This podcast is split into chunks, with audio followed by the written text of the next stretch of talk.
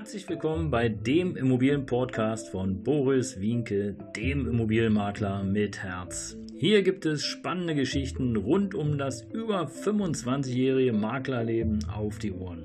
Ich freue mich auch im Namen meines Teams von 3V Immobilien, dass ihr dabei seid. Los geht's, euer Immobilienexperte Boris Wienke. Ja, ein herzliches Hallo nochmal hier aus dem schönen Schöneberg, aus dem schönen Büro von uns, hier Eberstraße. Und ja, herzlichen Dank, dass du reinhörst. Wir sind ja heute beim Teil 4, die fünf Geheimnisse eines erfolgreichen Immobilienkaufs. Und äh, ja, 1, 2, 3 hatten wir bereits. Und da war zum Beispiel die Immobilienart, die Vorbereitung, die Finanzierung. Ja, und heute kommen wir im Grunde genommen ja, zur Lage. Man sagt ja immer Lage, Lage, Lage. Aber was ist denn eigentlich mit der Lage gemeint? Es gibt ja A, B und C Lagen und noch die ein oder andere Unterlage. Und äh, ja, nur so viel dazu. Im Grunde genommen ist es ganz einfach. Du musst nur überlegen, wie viel Zeit möchtest du mit deiner Immobilie verwenden? Also, wenn du eine Wohnung, ein Haus oder ein Mehrfamilienhaus kaufst, dann überleg dir genau, wo befindet sich das? Jetzt kann man natürlich sagen, hey, na ja, okay, ich will am Kurfürstendamm, also wenn du hier in Berlin bist und äh, ja, da will ich auf jeden Fall eine Wohnung kaufen, kannst du machen. Äh, ist auch gar kein Problem. Im Grunde genommen kannst du ja überall deine Immobilien kaufen, wo ein Angebot ist.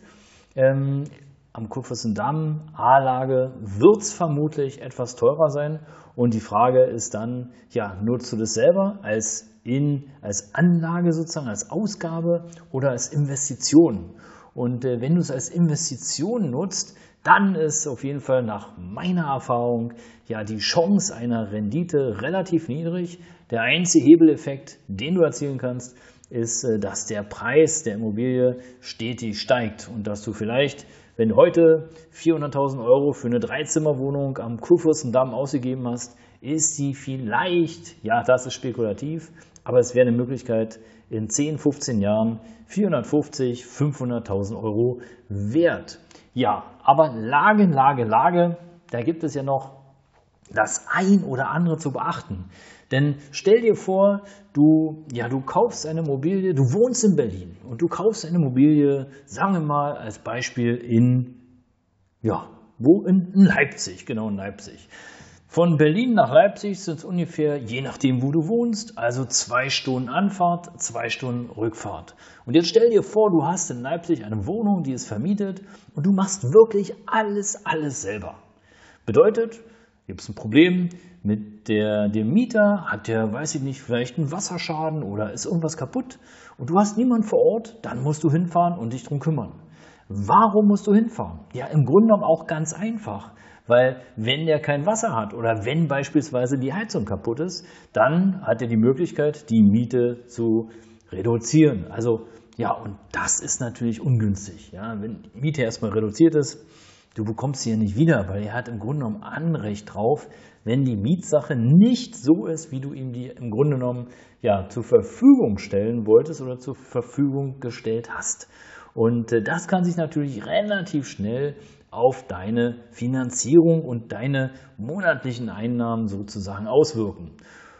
Also gibt es ja im Grunde genommen nur die Möglichkeit, entweder, wie gesagt, du machst alles selber oder du lässt machen. Über eine Hausverwaltung, über einen Dienstleister oder, oder, oder. Was du aber wissen musst, ist natürlich, dass die Hausverwaltung, also die Mietverwaltung oder auch der Dienstleister Geld kosten. Und dieses Geld reduziert natürlich dein Ertrag. Wenn es immer noch passt, okay. Aber wenn es nachher ein Zuschussgeschäft wird, schwierig.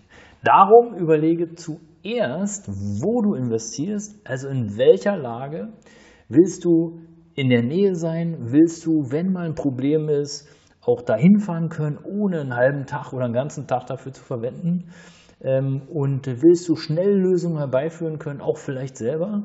Oder hast du direkt ein Netzwerk, viele Kontakte, die dich dabei unterstützen und du weißt, dass dadurch im Grunde genommen auch ja, deine Rendite und dein Ertrag sinkt. Das ist die goldene Frage der Lage und das ist eines der Geheimnisse eines erfolgreichen Immobilienkaufs und das war auch schon der Teil 4.